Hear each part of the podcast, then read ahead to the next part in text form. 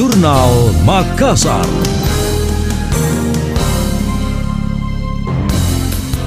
Saya Emil Faris dalam Jurnal Makassar. Balai Besar Pengawas Obat dan Makanan BB POM di Makassar memberi perhatian makanan beku atau frozen food. Produk ini banyak beredar dan dikonsumsi masyarakat terlebih selama pandemi COVID-19. Sementara di satu sisi, banyak yang tidak memiliki izin edar. Kepala BB POM Makassar Herdaninsi mengatakan jika mengacu pada regulasi yang ada, pada dasarnya semua produk makanan yang dijual secara komersial harus mengantongi izin edar. Hal itu sebagai bentuk perlindungan masyarakat. Herdaningsi mengatakan masyarakat banyak banyak yang beranggapan proses pengurusan izin edar lama dan susah. Padahal kini lebih mudah lantaran layanan pendaftaran izin telah menggunakan sistem daring atau online. Pendaftaran baru bisa dilakukan setelah pengecekan fasilitas dan proses produksi. Tahapan berlanjut jika memenuhi sejumlah ketentuan seperti kebersihan, sanitasi, dan lainnya di dalam undang-undang pangan, mm -hmm. di dalam peraturan pemerintah tentang keamanan pangan, semua dinyatakan bahwa produk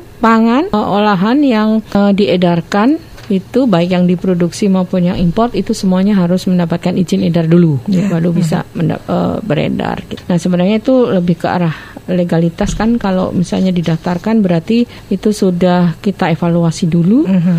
dan uh, pasti kita berada dalam wilayah area pengawasan kita atau mm -hmm.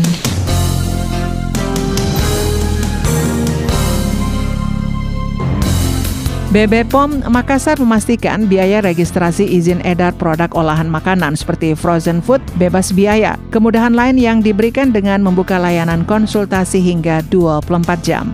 Anda masih mendengarkan Jurnal Makassar dari Radio Smart FM. Pemerintah melalui Dinas Sosial mengusulkan anggaran sebesar 4,5 miliar rupiah untuk pembelian mobil khusus yang dilengkapi fasilitas dapur umum modern. PLT Kepala Dinsos Muhyiddin mengatakan pengadaan bakal dibebankan dalam APBD pokok 2022 mendatang. Tahapan sementara diusulkan ke Dewan. Dia menyebut sejumlah kelebihan fasilitas tersebut memiliki keunggulan dari segi mobilitas. Selain itu alat masak lebih lengkap sehingga kebutuhan makanan korban bencana atau musibah lebih cepat tertangani ditangani. Ide itu muncul setelah menerima banyak keluhan masyarakat, yakni kebutuhan berupa makanan yang lamban disalurkan dan diterima. Tidak pesan-pesan tenda. Begitu dia datang di lokasi langsung action begitu, langsung kita kerja. Oh, Kalau iya. tadinya kan ini membutuhkan waktu lama, makanya selama ini kenapa kami eh, terlambat biasa? Makanya itu kalau pagi makan pagi, siangnya itu kami siap saji dulu. Nanti malamnya baru dapur umumnya.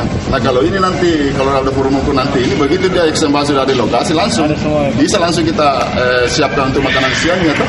APBD 2022 eh, 4,5 kami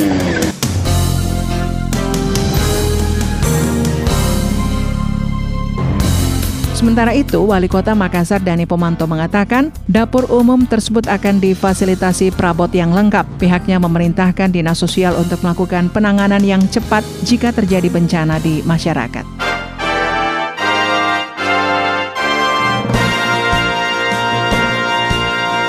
Demikian tadi, Jurnal Makassar.